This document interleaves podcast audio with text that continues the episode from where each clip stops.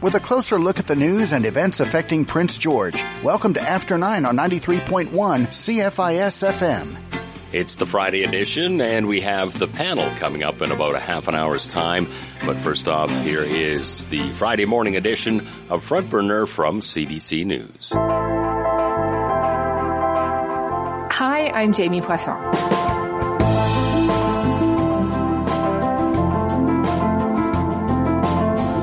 If you caught yesterday's show, you'll know that we're taking a two part look at some important history in Ukraine and Russia to help understand the war right now. Part one about Ukraine specifically is great, but you can still appreciate this episode without having heard it. I think it's fair to say that you can't understand this invasion without understanding the person waging it, Vladimir Putin. Today, we're going to try and do that. From the wars that he's waged in the past to the ways his presidency has changed through these conflicts. Ben Judah is the guy who knows all about this. He's the author of Fragile Empire How Russia Fell In and Out of Love with Vladimir Putin. And he's a senior fellow at the Atlantic Council's Europe Center. We got him on the line, and Ben started by telling me about the context in which Putin came to power more than two decades ago. It's really important to talk about Russia first and not just Putin. Russia at the end of the 1990s was in a very difficult position economically, geopolitically, internally. All hopes of a better life, of living standards reaching those of the United States or Canada within a few years had been dashed as the Soviet economy had imploded into chaotic, piratical privatization, runaway inflation, and finally a default. And within Russia, the breakaway uh, territory of uh, Chechnya had defeated the uh, Russian army humiliatingly, leading to widespread fears that not only the Soviet Union, but also Russia itself and all of its many Muslim republics within the Federation, in the Caucasus or even in the Volga, would start to break away as well. In this context, the uh, frightened uh, leader Boris uh, Yeltsin, feeling that on some level he'd led Russia into this terrible situation, surrounded by a group of uh, officials and oligarchs known as the family, became very frightened that if they left office or they gave over power, they might face prosecution. This family began searching for a president to put in place. And the man that they found, that the oligarch Boris Berezovsky found, was Vladimir Putin. Vladimir Putin had risen rather chaotically from being a lieutenant colonel for the KGB in Dresden back to politics in uh, St. Petersburg, uh, where he's from natively, and then through a whole kinds of uh, strange twists and turns, had ended up as a figure in Moscow and as uh, head of the uh, FSB, Russian Domestic Intelligence. And Berezovsky thought that this would be a great guy to uh, be a bodyguard president for mm-hmm. the family because he had sort of security rank, he was relatively young, he was pliable, he was healthy. In fact, he was everything that Boris Yeltsin was not.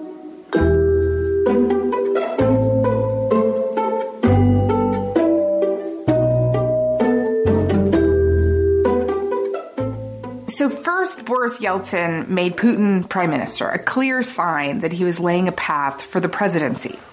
Just a month later,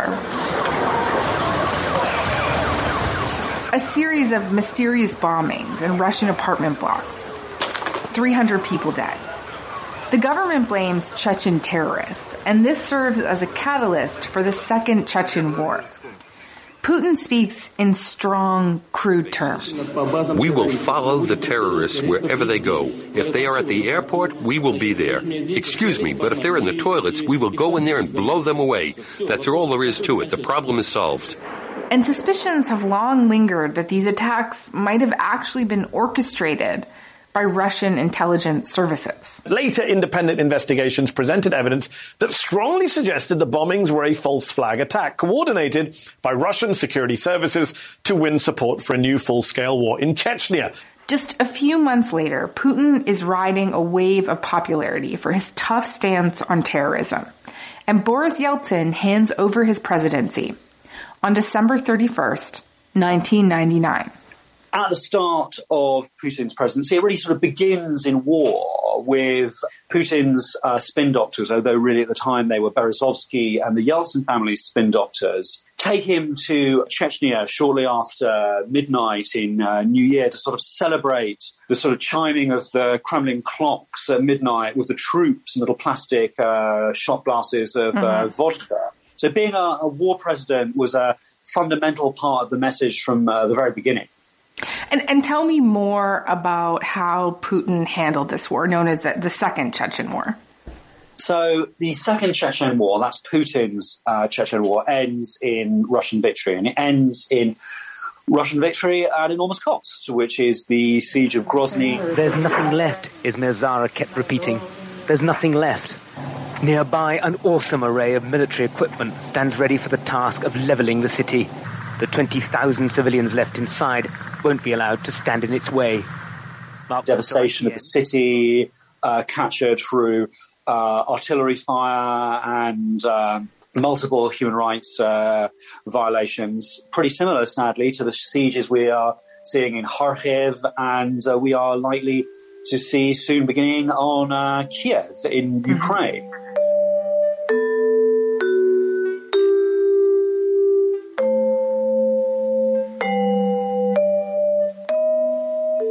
Putin at the time was not yet a personalist dictator, as you, we like to call them in political science. Putin was a sort of populist strongman. It wasn't clear how democratic Russia was or wasn't. And Putin presented himself as a sort of West friendly nationalist that wanted to sort of modernize his country and his economy, wasn't expansionist, ideological, or imperial, was simply trying to bring this rebel province to heel, and who was fascinated by figures like Tony Blair in the United Kingdom, who viewed him as sort of model, modern leader. Putin uh, presented his war on Chechnya as an anti-terrorist operation. So notice the uh, language that's lingered to the present in which he's describing his war in Ukraine as an anti-terrorist uh, operation. Mm-hmm. And when the West took, you know, no real steps to sanction or place any pressure whatsoever on Putin because of his uh, intense rhetoric that uh, this was something necessary for Russian security. These were terrorists. He was ready to help the West on all of its other dossiers. He took a lesson from this, which is that the West is uh, all talk and no bite when it comes to human rights uh, violations. This friendlier relationship with the West that Ben mentioned might be hard to imagine now. But in March 2000, Putin entertained the idea of Russia joining NATO when asked about it by a journalist. Why not? Why not? I do not rule out such a possibility in the case that Russia's interests will be reckoned with, if it will be an equal partner. In April of that same year, then British Prime Minister Tony Blair said, I believe that Vladimir Putin is a leader who is ready to embrace a new relationship with the European Union and with the United States, who wants a strong and modern Russia and a strong relationship with the West. Putin was the first international leader to call then U.S. President George W. Bush after the 9-11 attacks. By November, he was visiting Bush at his Texas ranch. Yesterday, the two presidents took a car ride on the estate of George Bush. That's approximately 650 acres. And that was followed by a cowboy-style dinner with country music. they even addressed a local high school together. Yesterday, we tasted steak and listened to music and all of this with a single purpose and uh, objective to increase the level of confidence between the leaders and the peoples. President Putin liked the barbecue last night. Ask him. Я просто не знаю, как можно делать такое мясо. Пока кажется, это не, такого не бывает. Just I had hard time imagining how could a living person create such a masterpiece of masterpiece, uh, masterpiece of cooking. Fantastic meat. An assembly that ended with Putin enlisting the help of the students to invite Bush to Russia. Прошу вас на счет три сказать «да». Yes. At the count of three, those who want your president to come to Russia, raise your hands and say yes. One, two, yes. Thank you all. Very good night. But obviously, Putin's behavior towards the West changed. So there's a big strategic picture where the West is at fault, and then there is a personal picture about how leaders interact with each other how they can trust each other where Vladimir Putin is at fault.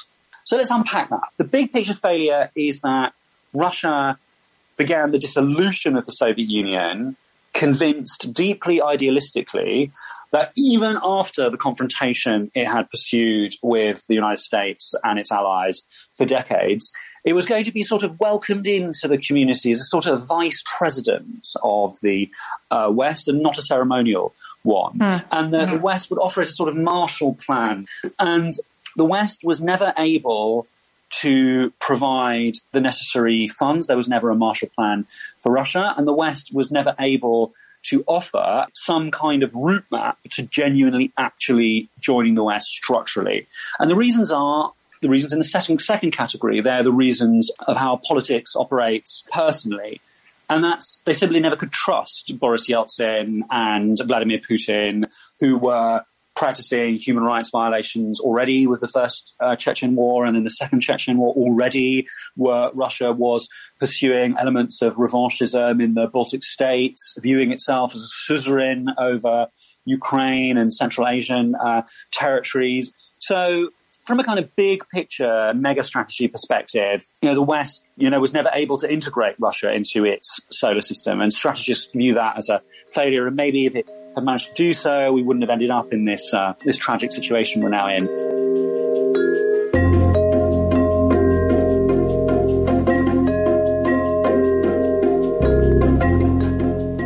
But you can understand why it didn't happen because politics doesn't take place on the level of strategy. It takes place on the level of people. Uh, this simply wasn't a country that was behaving in its leadership like it could ever really uh, become a genuine NATO ally, which means not just signing a pact with the West, it means really integrating into the West's actual defensive military structures. So for them, and I tend to agree from the leader's point of view, it looks impossible.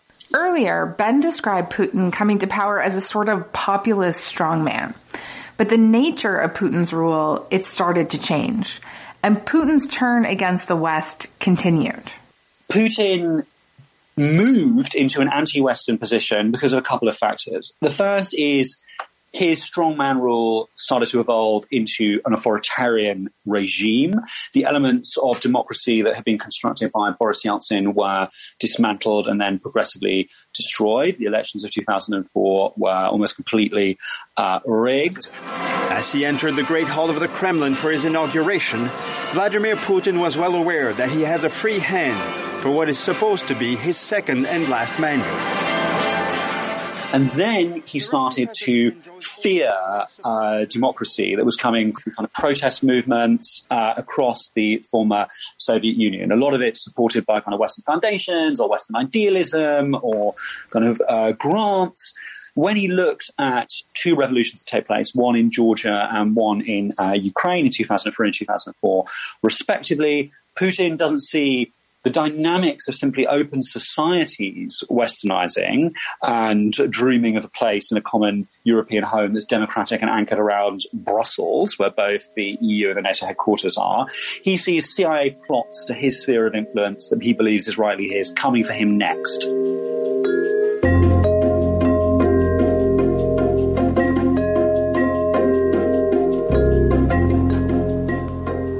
We've got a backdrop here of the Iraq War.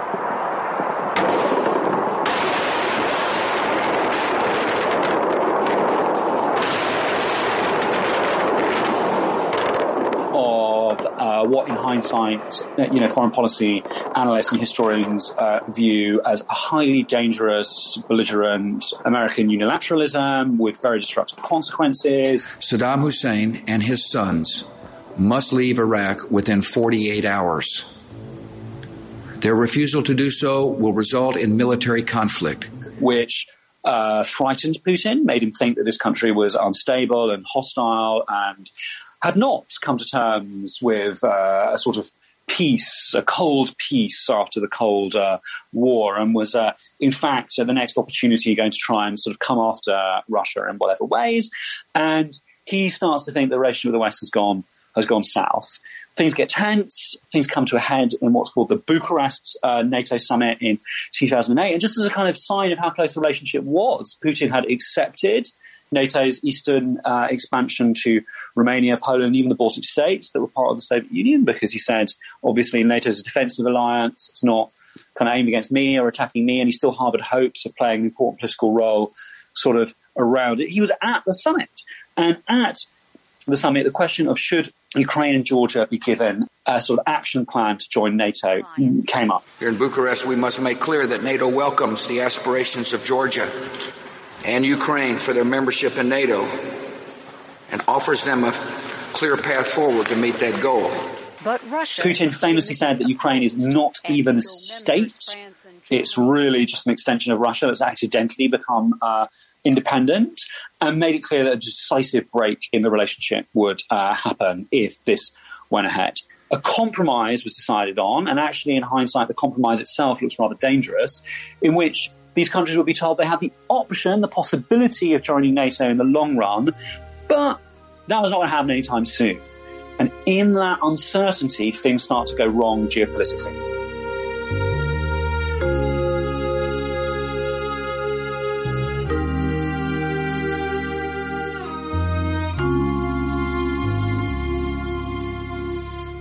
On 93.1 CFIS FM, that is the first segment of your Friday morning front burner from CBC News. Part two coming up in a moment here on After Nine. Give your morning a boost with some sounds from above with Songs the Chapel Sunday mornings at 9 on 93.1 CFIS FM. Join me, Corey Walker, as I fill the airwaves with the sounds of heavenly gospel music. I feature a mixture of traditional country, bluegrass, southern, and black gospel, and even a little bit of worship and contemporary Christian music. An inspiring message from the Salvation Army's Heartbeat series is featured in every show. Has Songs in the Chapel Sunday morning at 9, only here on 93.1 CFIS FM. Learn to love your smile again at Durr Denture Center. Durr Denture Center offers a full range of denture services from partial dentures to complete dentures. Same day repairs are also available. Durr Denture Center is located on the third floor of the Victoria Medical Building with easy elevator access. Come in for a free complimentary consultation. No referral required. For help with your existing set or if you need new, Durr Denture Center in the Victoria Medical Building, call 250-562-6638. Forecast from Environment Canada. Mainly cloudy today. A 30% chance of light snow this morning. Wind at 15k. A high of 3 with a morning wind chill to minus 5. Tonight mainly cloudy. A low of minus 7. For Saturday clearing in the morning. A wind at 15k. A high of 1 with a morning wind chill to minus 10. It's after 9 on Prince George's Community Station. 93.1 CFIS FM. And here is part two of your Friday morning front burner from CBC News. So I wanted to get a sense from Ben of Putin's other military incursions besides Chechnya. Into Georgia in 2008, into Crimea in 2014, the bombing campaigns in Syria starting in 2015, and what Putin might have learned from them. You know, it's not only as political scientists like to say, you know, uh, the state makes war and war makes the, uh, the state. It's also the leader makes war and uh, war then remakes the leader. Putin um, was determined to stop Georgia uh, joining NATO. He provoked Georgia into attacking a rebel area of uh, Georgia under Russian uh, influence, and he staged an intervention. Columns of Russian tanks and troops rolled into the American-backed former Soviet Republic of Georgia today after a nighttime barrage of artillery fire and rockets.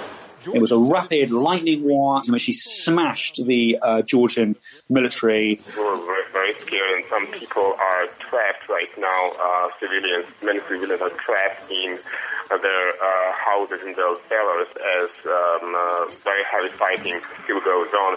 Roads and with it, any hope of that country joining uh, NATO.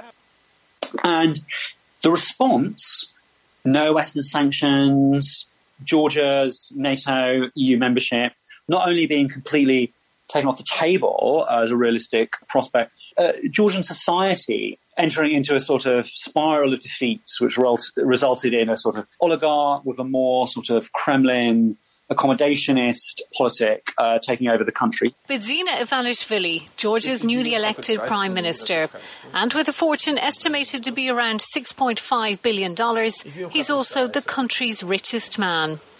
He viewed that as simply what he had to do. You know, he had to cut through all this rhetorical guff that was emanating from the West, find out where power and response really uh, lied, and then act. And once he acted, he could recreate facts.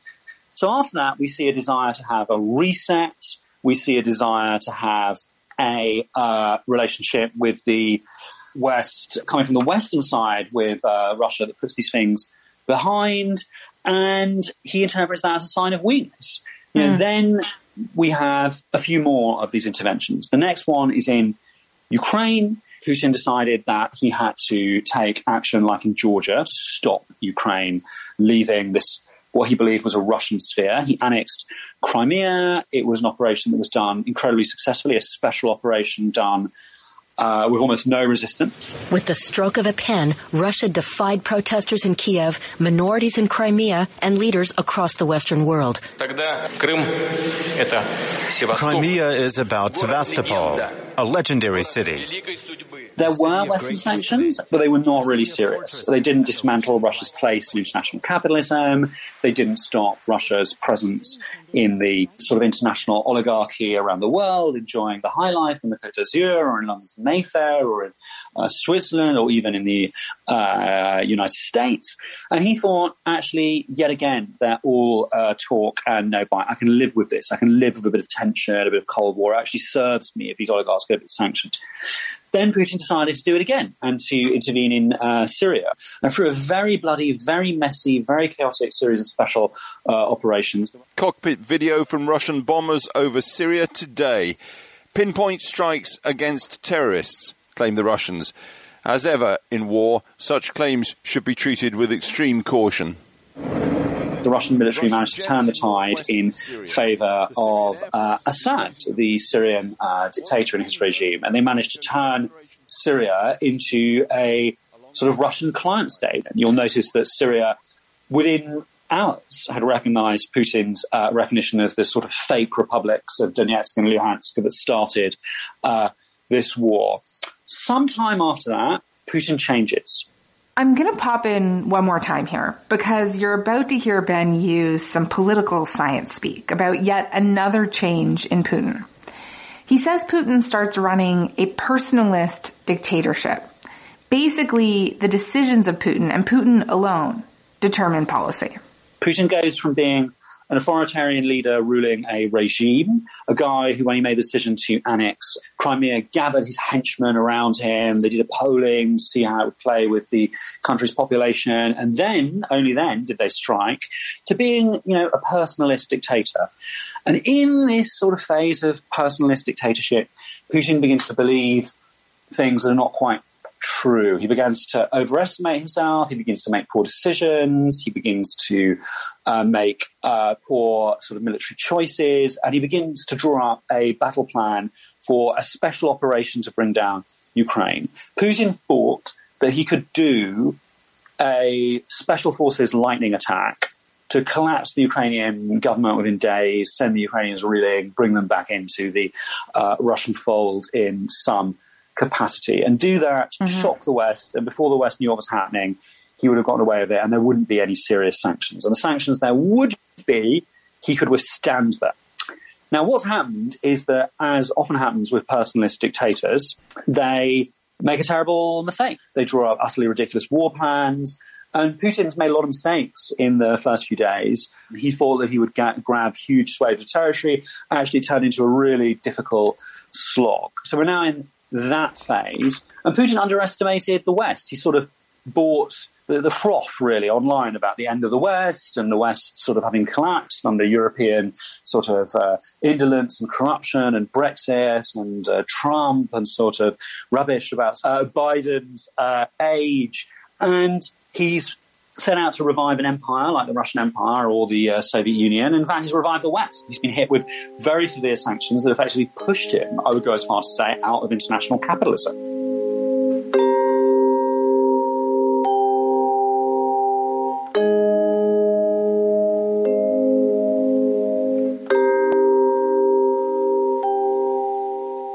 Given all of this, given how this war is is certainly somewhat more, as, as you've said, more of a challenge than he was expecting. I, you know, I know, I know you can't predict this, but like, how then does this end, or where could it go from here? So, how do wars end? How does a war like this come to its uh, conclusion? When a personalist dictator goes to war, it's really all about him. So we can see two things that a personalist dictator can do in this context. One is he starts to see kind of cracks at home and dissent, panics, and then cuts a deal. Or he can think, I'm looking weak. I need to go all in. I need to keep fighting. Otherwise they'll get rid of me. So those are the two realistic ways that Putin is going to approach this. It's not as if Russia has entered into a war, and then there are a whole series of Russian leaders that are going to be pushing him to keep this going. That would be the mm-hmm. wrong way to look at it.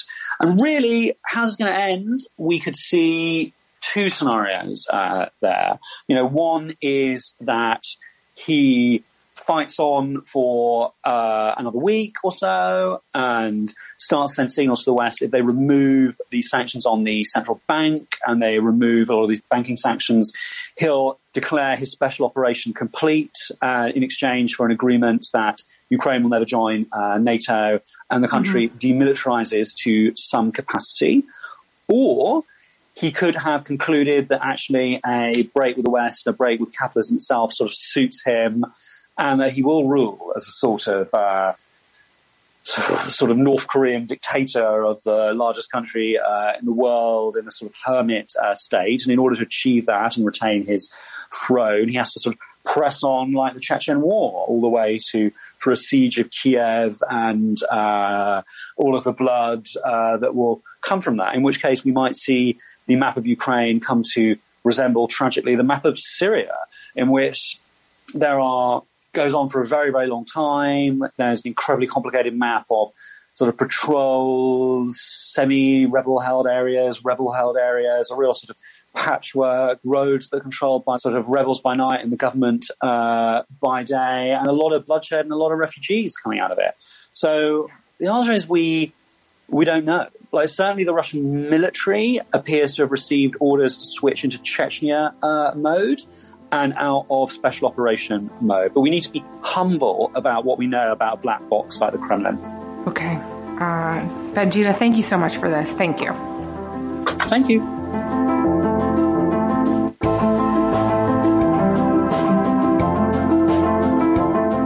That's all for today. Front Burner comes to you from CBC News and CBC Podcasts. Our producers are Simi Bassi, Imogen Birchard, Ali James, Katie Toth, Derek Vanderwyk. Mackenzie Cameron and Nouradine Karane do our sound design. Joseph Shabason did our music. Our intern is Samantha McNulty. The executive producer is Nick McCabe Lokos, and I'm Jamie Poisson. Thanks so much for listening. We'll talk to you next week.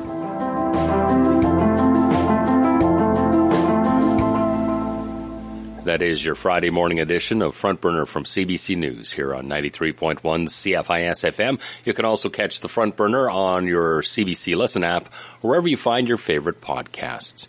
When After Nine resumes in a moment, it is the Friday panel with your host, Rez Krebs. The Beat is back Sunday with the Street Beat donation drop at the Q3 building, a presentation of 93.1 CFIS FM and Happy Drummer Productions. Featuring the music of seven local artists including Patchwork, Steve Baker, and the Kickers, venue seating will be available, and the event will be live streamed on Facebook. All donations go directly to St. Vincent de Paul. Full details are available at the CFIS FM Facebook page. The Street Beat donation drop, Sunday from 2 to 9 at the Q3 building at Quebec and 3rd. Theater Northwest has a great spring break camp for ages 13 to 19. Youth Theater Camp is a week-long intensive camp for teens. Participants will learn and practice fundamental theater skills while collaborating on playwright Julian Legere's new adaptation of Jordan Tannahill's award-winning play Rihanna Boy 95. For more information or to sign up, visit the Playwriting and Theater Youth Camp link under shows and events at theaternorthwest.com. Youth Theater Camp, running March 14th to 19th at Theater Northwest. Featuring the people who make things happen in Prince George. You're listening to After 9 on 93.1 CFIS FM. Good morning. Welcome to our Friday political panel. I'm your host, Rez Krebs, and today, as always, we've got Trudy Clausen, Peter Ewert, Herb Martin, Art Betke, and Eric Allen.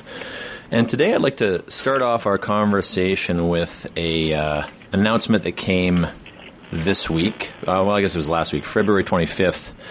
Um, there's a new ministry in, in in British Columbia, the Ministry of Land, Water, and Resource Stewardship. Um, really, what this ministry has, what they've done with this new ministry, this was the result of Nathan Cullen's um, work to to reform uh, the forestry ministry, um, they've hived off all of the engagement and consultation aspects of the the uh, resource ministry, so mining, forestry, uh, aquaculture, for instance, um, and they're also going to be building a co-managed land and resource management system with First Nations, which was a, uh, a actually a requirement under FLNRO, if I if I'm correct, the uh, ministerial mandate for uh, Katrina Conroy. Now that's going to be in this new ministry. It'll also lead the coordination of a clean drinking water strategy. It'll oversee ecosystem health, including the species at risk program. You know, this um, I'm not sure if people are following the Caribou file, but uh, BC is in breach of the federal SARA order um, because there's no real uh, plan that's working to to prevent that species from basically going extinct. Um, bringing more certainty to the resource sector, etc. So what I'm hearing from this new ministry is that it's going to solve all our problems. Uh, I'd love to hear what folks have to say about this new ministry. You think that it's going to actually deliver on increasing democratic um, uh, access to how resource decisions are made, or are we talking about a shell game and more stall tactics? We'll start with Eric. Thanks for that. I was just thinking, we had, uh, back in the 50s, we had a Minister of uh, Lands, Forests, and Water Resources by the name of Ray Williston, so it's not exactly new, but I guess the, what they're trying to do with it is new. Uh, I don't know how they're going to do this. Are they just going to spend all the time trying to figure out how to get it set up and how it's going to work and who's going to run it, or are they going to have some specifics that uh, we can actually get our teeth into and do something? We certainly need uh, a better way of looking after our forests and our fish and and our water and that. I mean, clean water is something we should have solved years ago, and uh, we haven't seemed to get around to it. So we need governments to take a lot more responsibility besides talking about what they're going to do. the uh, First Nations part of it, you know, I, I don't know how this is going to work. Like that land that was set aside uh, for the old growth forest there for two years, deferred for two years, and then they come to some sort of an agreement and decide what portion of that will be First Nations and what portion will remain with the government or something. Is all well and good, but what I'm not hearing is uh, if the First Nations decide that they want to log it and uh, and sell it or whatever, uh, are they just free to go and do that? Uh, so could we end up being? I mean, they're supposed to be supposedly the keepers of the forest, but if they decide that it's their land and their trees and they want to sell them, and they sell them to uh, one of the big multinational lumber companies, then we've lost it, or at least the environmentalists that are trying to protect those trees lose it. And I don't hear any talk about that, so it'd be interesting to uh, maybe see if somebody else has heard anything. Yeah, I'll just say uh, I, have I've been kind of on the inside of that deferral program, and uh, my understanding is that there is no process for how to how to choose which areas to defer at the moment. So we had a big announcement about this deferral, and we don't have any movement on it yet. Uh, Art, speaking about the um, the taking away of resource management planning from the resource ministries themselves, do you think that's actually going to result in getting some more democratic resource management plans complete, or are we now having minister ministries fight against each other?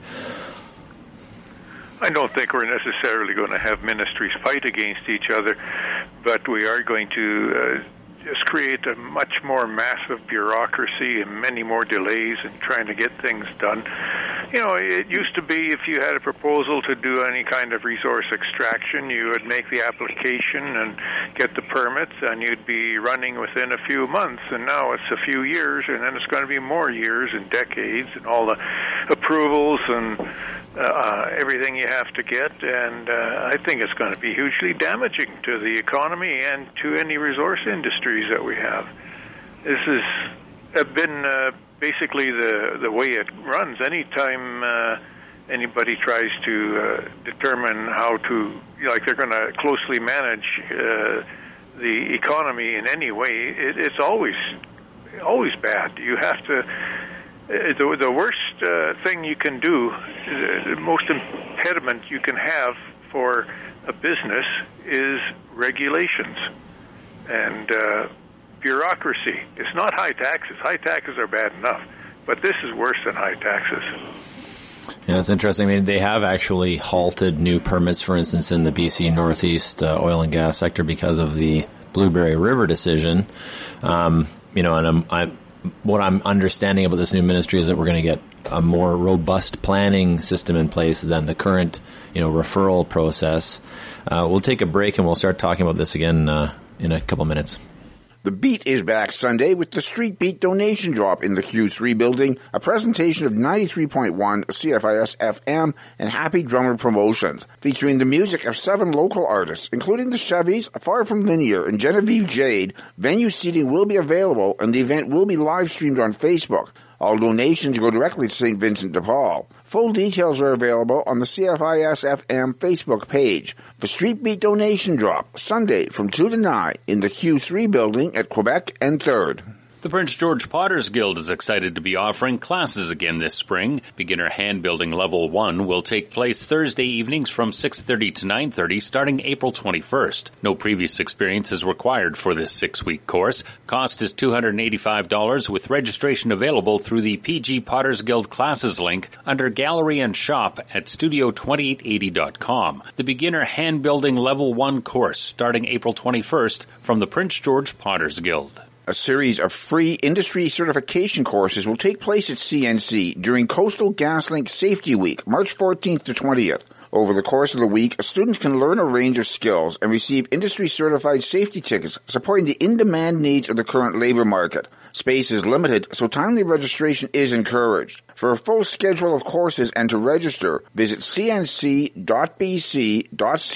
slash cgl. Coastal GasLink Safety Week training at CNC, March 14th to 20th. Forecast from Environment Canada. Mainly cloudy today, a 30% chance of light snow this morning. Wind at 15 k, a high of 3 with a morning wind chill to minus 5. Tonight mainly cloudy, a low of minus 7. For Saturday, clearing in the morning, a wind at 15 k, a high of 1 with a morning wind chill to minus 10. Thank you for tuning in and staying tuned to After 9 on 93.1 CFIS FM. So, Herb, you're a forester. I mean, do you think that uh, this new ministry has the potential to improve the planning process? Uh, I'm actually not a forester. I, I work in forestry, but Ah, um, um, look, it, it's it's well documented. The Ministry of Forest is um, hope, hopelessly compromised. Uh, Anthony Britneff, who worked there over 40 years, has documented how um, industry has, has basically captured that whole ministry. It's um, it's um, I mean, it's it's a somewhat of a step forward for the government to try and do something, but uh, really, they what they should have done was take the bull by the horns and uh, reorganize Ministry of Forests and and the other ministries really to uh, reflect problems that have come up, and um, we're not doing that. What what this province needs is um, uh, fundamental forestry and and resource reform. Uh, we need a, a royal commission or some sort of inquiry uh, that uh, puts all the facts on the table and let, let, let people really start making some hard decisions because we have to make them. Uh, adding more bureaucrats to another ministry, look, maybe it'll help in the short term, but it's it's no it's no solution. Yeah, I wonder about that short term. I, I, I look at this and think, considering the intransigence of the uh, current negotiations that were happening um, in advance of this decision, and the there was already an intention to to build better resource management planning across the province, but for some reason it didn't go anywhere. I'm not sure exactly why. Um, I'm not sure if we're going to get um, get what we are promised here. Peter, what are your thoughts on this new ministry and whether I mean, are we going to get more democracy in our resource planning? Uh, well, that that's an issue. That's the you know, like I agree with what others are saying that you know we're sort of at a tipping point in terms of forests and land and resources uh, in the province. Um, you know, the you know one of the big problems in the past has been the lack of input and control by uh, by communities, whether they're indigenous communities or uh, non-indigenous communities. You know, will uh, this uh, you know new ministry uh, sort of pave the way forward? Yeah, I, I would go along with what Herb is saying, right? You know, like we're in a situation where the big companies uh, dominate everything in a really big way, and um, you know this this could be a, a step forward in some ways. Uh, but uh, you know, like the the proof of the pudding is in the eating, and uh, we, we have to look at the mechanisms and the means, uh, you know, that would be put in place to uh, you know bring it a, bring about more um, community input, and also the extent of it. You know, so uh, that's what I would just say would be that, that it could be a step forward, but. Uh, I'm, you know, I remain skeptical in a lot of ways because we need an overall like uh, as what Herb is saying, we have to look at the the whole thing, the economy, you know, the the province as a whole, and and just where we're going in in, in the future in terms of um, being able to utilize uh, and protect our resources and environment and forests and so on. Okay. I mean, this is true. This is a this is a serious issue here in our kind of province that burns every every year. Again, Trudy, what do you think? Is this is this the way to go? What what are your thoughts on best practices in terms of how to manage our resources? Well, I think one potential, um, and and of course, always the devil is in the details. And how is this actually going to work? And will it work? And will it actually be solve some of the problems? Because I think part of what we've seen is, or part of what needs to happen is there needs to be more local decision making, and this has the potential, like you were saying in, in between in the break, has the potential to do that. Um, but but is that what is actually going to happen? Like that's always that's always the problem, and will this be staffed by bureaucrats who know enough about the various concerns and issues that they're going to be able to engage effectively? Um, will do communities have the, the manpower? Do First Nations have the manpower to actually engage effectively? Um, because I know, f- like, I'm, I'm really concerned that we are going to a model where we have less and less, like where our rural communities are shrinking. And I'm, that's one of my big concerns is I really think that we need to not think that, okay, everybody has to end up living in a city in a concrete block.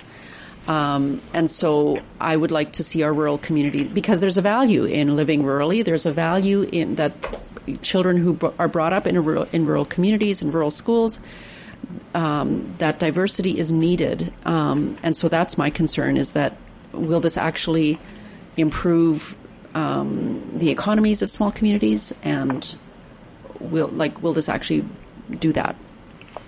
That's interesting. I mean, that's actually um, so, I mean, we've got consensus that no one actually knows whether or not this thing is a good idea, apart from the fact that there is some serious skepticism about the government putting new bureaucrats on an old problem.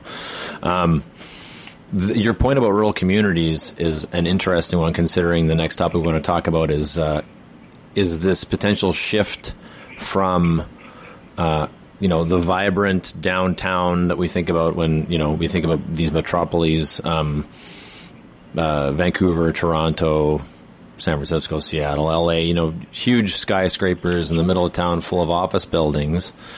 Um, you know, during, in the, in the year prior to COVID, I'm just looking at some stats here, uh, something like 3% of Canadians aged 15 to 69 used their home as an office. but in 2021, 32% were working from home. And that's not percentage of office workers. That's the entire population, right? Yeah, that's So huge. You got a third of the of the workforce working from home at least temporarily in 2021. What does that mean? I mean, what does that mean for population distribution? What does that mean for uh, productivity? And what does that mean for our our downtowns as we know it? I mean, the downtown Prince George has plenty of empty office space already. What is that going to mean for us here? Uh, do you have any uh, any thoughts on that? Are, are we going to see uh, uh, are we going to see uh, changes here? Are we going to see maybe an influx to the to rural areas? Um, I would. It's it's well possible. There's a lot of people. Like I know a number of people who have who during the pandemic moved into a rural area, and I think that has the potential to increase, uh, especially with good broadband or satellite internet service. Um, I don't think it's a bad thing, but it does require some reimagining of what our cities look like, especially small cities, because there is a different dynamic. And and Prince George is one of those small cities, and there's a lot of really there have to be some bright minds thinking about that and people who are actually who are willing to do the work into considering those things and those factors. All right. Well, we'll talk more about uh, the deurbanization of Canada after this. The Prince George Council of Seniors has a permanent full-time position available. The Housing and Community Navigator works with seniors to assist them in connecting with community supports and services. For a full job description, email info.pgcos at gmail.com. Qualified candidates can send a cover letter and resume to the board's attention by email to info.pgcos at gmail.com. The application deadline for the Prince George Council of Seniors position of Housing and Community Navigator is March 15th. A creative exhibit on now at Two Rivers Gallery investigates the often overlooked role of sound within social relations of power. The Politics of Sound is in through April 10th and expands the understanding of how sound has varying material effects within society. Check out The Politics of Sound through April 10th at Two Rivers Gallery, open 10 to 5 Tuesday through Saturday until 9 Thursday and noon to 5 Sunday, where creativity flows in the Canada Games Plaza. Teen alcohol use kills 4,300 people each year. That's more than all illegal drugs combined. That's why Mothers Against Drunk Driving and Nationwide Insurance are teaming up for Alcohol Awareness Month. MADD's Power of Parents program, featuring a free parent handbook, helps equip parents of teens to start ongoing conversations about the dangers of underage drinking and other drugs. Visit www.madd.org slash power of parents today. Two Rivers Gallery invites local artists to submit proposals for an original mural design for their Wildside space. The Wildside is a family-friendly area, open to all, but mainly geared toward children. Located on the second floor of the gallery, it's filled with activities that encourage curiosity, exploration, and learning through play. Submission and other details about the mural are available through Two Rivers Gallery. The Two Rivers Gallery Wildside Mural Call to Artists. Submission deadline is 5 p.m. April 1st.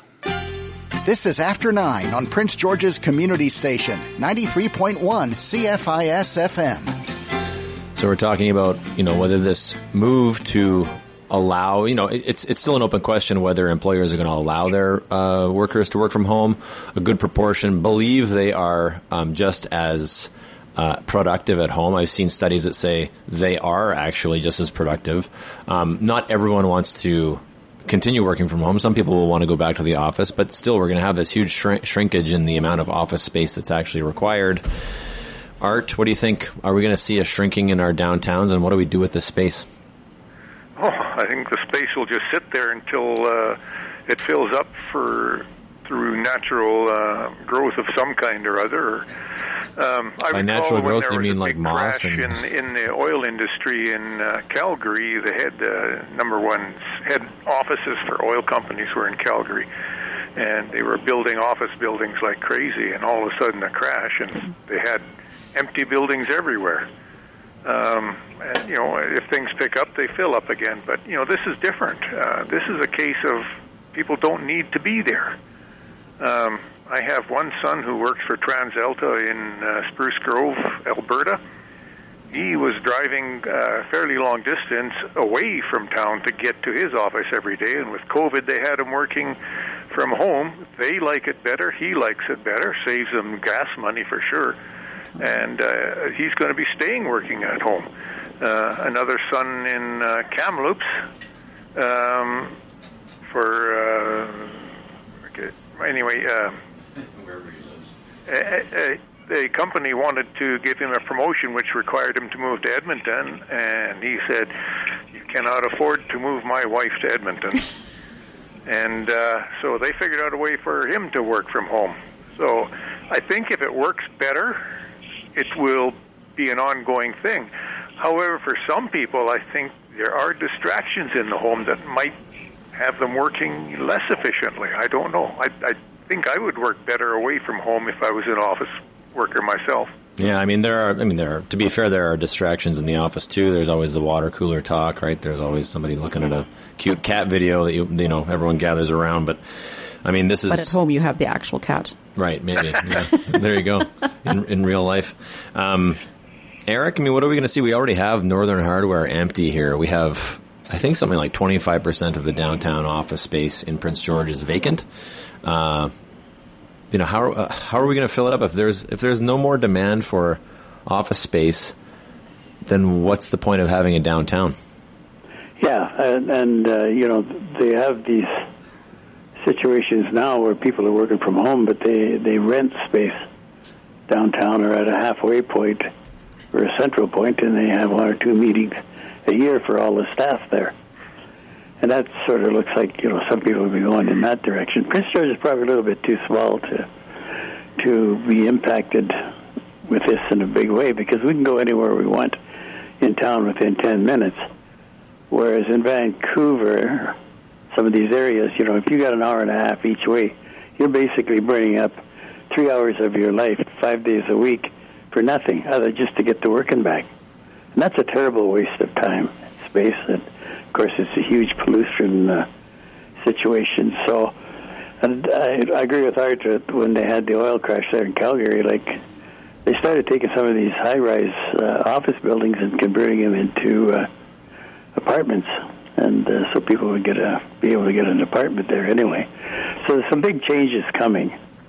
But the problem is, you always have to be careful for what you wish for because if we can, you know, work uh, from home for Prince George, somebody in some other country can work from home for Prince George also. And, uh, you know, it, it could lead into another situation where everything's done in a different country and we just get go down to the store and buy it. But we need a, a job to make money to go and buy these things. So I wouldn't like to see it go too far. Yeah, it's true. I mean, we've seen that in IT services plenty, right? Most of their these IT services or call centers, they all move to India, for instance. Yep. Um, Peter, if you had your druthers, what would you do with downtown Prince George? Uh, well, that's a that's a tough question. Uh, you know, like in terms of, uh, I think the most important thing is is to find out ways to get more people downtown, working downtown, and living downtown. You know, like in terms of long term uh, solution to the problem there. Uh, I see, you know, this whole question of the changing nature of work. Uh, you know, like that Art and Eric uh, have talked about. You know, you do see some changes there where more people are working at home and all this, but I actually don't see that there's going to be fundamental change in, in cities themselves in the sense of people living in cities. Like I think the cities are going to continue to grow, and that the uh, the problem that Trudy raised, uh, you know, about what's happening with uh, rural areas is, is still going to be there. We have to look at things in a whole number of ways. Like technology is one of the things that can help us overcome these kinds of problems, but it's not it's not an absolute solution. You know, in terms of um, you know, like we can have Zoom meetings and and so on, right? But uh, uh, it's not going to solve the downtown Prince George problem. We have to look at it in a uh, technology, yes, could be part of it, but there has to be other uh, initiatives to solve that problem. All right, Herb, you got last word. What do you think? Downtown Prince George, are we going to see an influx of people working here? Will we actually see some of these office buildings fill back up? And I think the I'm really interested in the question of what to do with the Northern Hardware building. Uh, well, I think first of all you got to uh, you got to solve the pollution problem downtown. It's uh, the worst air quality uh, in Prince George for sure. And uh, once that's solved, I think there'll be a lot of people willing to, to live and work downtown. But uh, yeah, 25% vacancy, that's um, when housing prices are skyrocketing. Uh, same thing with uh, Calgary. Calgary's still got an office uh, vacancy rate of 33%. Edmonton's 21, Vancouver's 7, Toronto's 10, Montreal's 13%. I mean, all, a lot of a lot of uh, office could be turned into uh, residential, and uh, it would solve a lot of problems.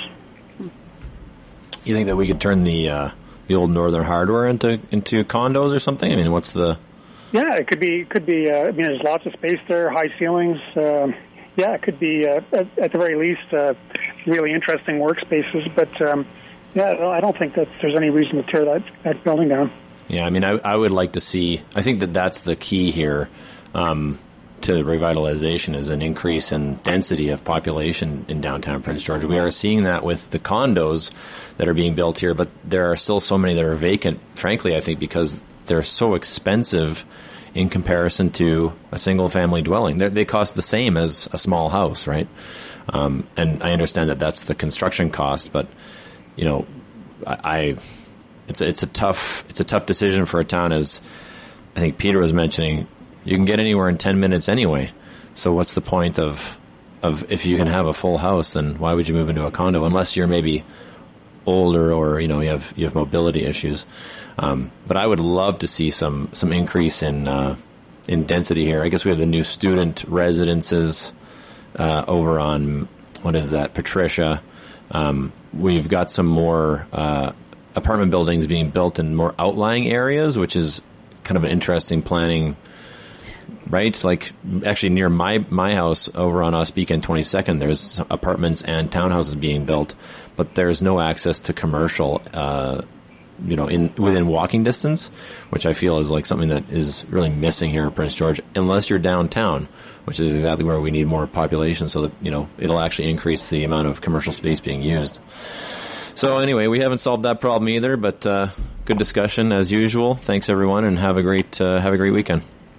After Nine is a daily presentation of CFIS FM. After Nine is produced by Alan Wishart, Echo Wiley, Trudy Clausen, and Rez Krebs. Executive producer is Reg Fair with technical assistance from Stephen Smith. Additional contributors include CBC News and the National Campus and Community Radio Association. Theme music is by The Ebbs. For a rebroadcast of today's program, check out the podcast link at cfisfm.ca. To provide feedback or suggestions for the show, please email cfisfm at yahoo.ca.